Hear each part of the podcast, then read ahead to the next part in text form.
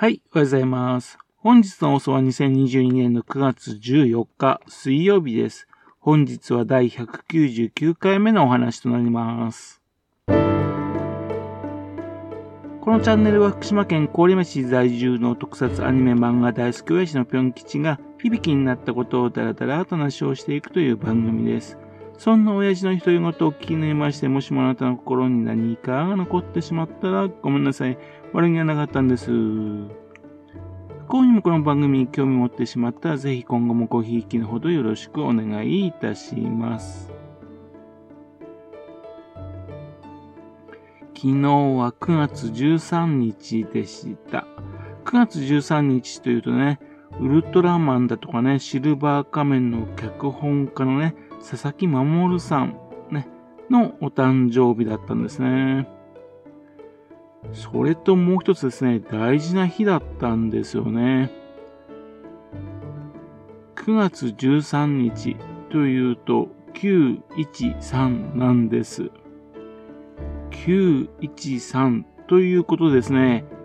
海座の日だったんですよ。海座というのはですね、2004年のね、えっ、と、平成仮面ライダーの4作目、仮面ライダーファイズに登場してくる2号ライダーの名前です。変身するときにね、カイザっていうのをね、913と2つ折りの携帯電話にね、それ入力して変身するっていうライダーなんです。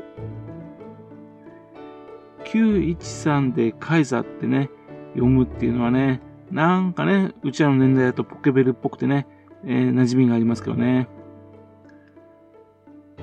とってもですね、かっこいいしね、強いんですよ。ところがですね、それに変身してる人間のね、性格がとてもですね、ひねくれているんですよね。まあ、その性格がひねくれているところはね、人間誰しも持ってるところなんでね、人間らしいライダーっていう気もします。演じているのはね、俳優の村上康平さんなんですね。草加正人というですね、本当に嫌われる役をですね、見事にですね、演じたんでね、未だに村上康平さんを見るとですね、ね裏切ったりするのかななんてつい思ったりします。とても印象に残る人気のキャラクターなのでね、村上康平さんはね、その後も仮面ライダーシリーズにね、たびたび出演しているんですね。草加正人としてもね、そう登場してますし、ほんと、カイザーのね、声の人としても登場したりとかします。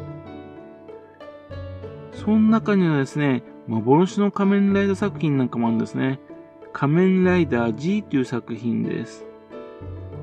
仮面ライダー G っていうのはね、東映と石森プロによって公認されている仮面ライダーなんですが、そしてあとですね、平成仮面ライダーのね、撮影スタッフがね、作った仮面ライダーでもあります。というんで、純粋に仮面ライダーと言いたいところなんですが、スマップのね、稲垣吾郎さんが主役っていうね、でスマップのね、番組の中でね、その中でドラマが放映されたっていう特別な作品なんですよ。それなんで、えっと、普通の仮面ライダーの世界とは別な世界っていうかね、仮面ライダーザ・ファーストだとかね、そういう人が同じような扱いというんで、別扱いなんですね。そして、スマップの番組っていうのでね、いろいろと規制がありまして、再放送とかね、えー、あるいはあの、ね、メディアにして、そして販売みたいなのもなかなか難しいっていうね、非常に見ることが難しい仮面ライダーなんですね。その仮面ライダー G の中にね、改造されて戦う役をね、えー、村上さんは演じております。その他ですね、ウルトラマンメビウスにもね、1話だけ出演しています。地球の防衛チーム、ね、えー、ガイズっていうんですが、その日本支部はね、ガイズジャパンっていうんですけどね、そのまた別組織がありましてね、ガイズオーシャンっていうのがあるんですが、海をね、主に守ってる部隊なんですが、そちらの方の隊長さんの伊佐野博士っていう役でした。非常に爽やかな役だったね。ちょっと逆に、あの、村上さんのイメージとね、違ってたんで、うんって感じしましたけどね。それからあと、キューティーハニーザライブ。ね。という風な作品でもですね、悪役っていうかね、え、そういう役として出演していましたね。2016年にはですね、スーパー戦隊の動物戦隊ジュウオウジャー。こちらの方でですね、再びのヒーローとして戻ってらっしゃいます。えっと、獣王バードとしてね、出演されてました。獣王者のね、7人目の戦士なんですね。ですがね、ちょっと残念ながら出演する回数は少なかったですね。ですけども、これでね、仮面ライダー、スーパー戦隊、ウルトラマンの現在放送されている、うん、特撮番組の3つをね、制覇した俳優となりました。で、この村上康平さんなんですが、大のザリガニ好きなんですね。自ら芸能界一のザリガニマニアっていうふうに言ってます。そしてザリ王っていうふうに名乗ってるんですよね。あまりにも好きすぎてね、2017年にはザリガニの歌っていう歌まで出してます。自分はこの CD 買ったんですけどね、歌はね、非常にうまいんですけどね。そして、ザリガニについてわかりやすくね、えー、歌っている歌でした。ザリガニに対しての愛情というのは非常にね、感じられる歌でした。話は飛びますけどね、福島県の裏磐梯にはですね、内田ザリガニっていうザリガニがいるんです。内田ザリガニ。これはですね、綺麗な冷たい水に住む大型のザリガニなんですね。15センチ以上になるというね。内田っていう名前からですね、日本固有のね、えー、ザリガニのように見えますけどね、実はれっきとした特定外来生物なんですよ。1920年代にね、北米からですね、食用として日本に持ち込まれた生物らしいんですね。北海道で定着したことをね、確認した大学の先生の名前からね、内田っていうのを付けられまして、内田ザリガニとなったようです。そのね、内田ザリガニね、いつどのように持ち込まれたのか不明なんですが、福島県にもね、裏磐梯付近で繁殖してるんですよ。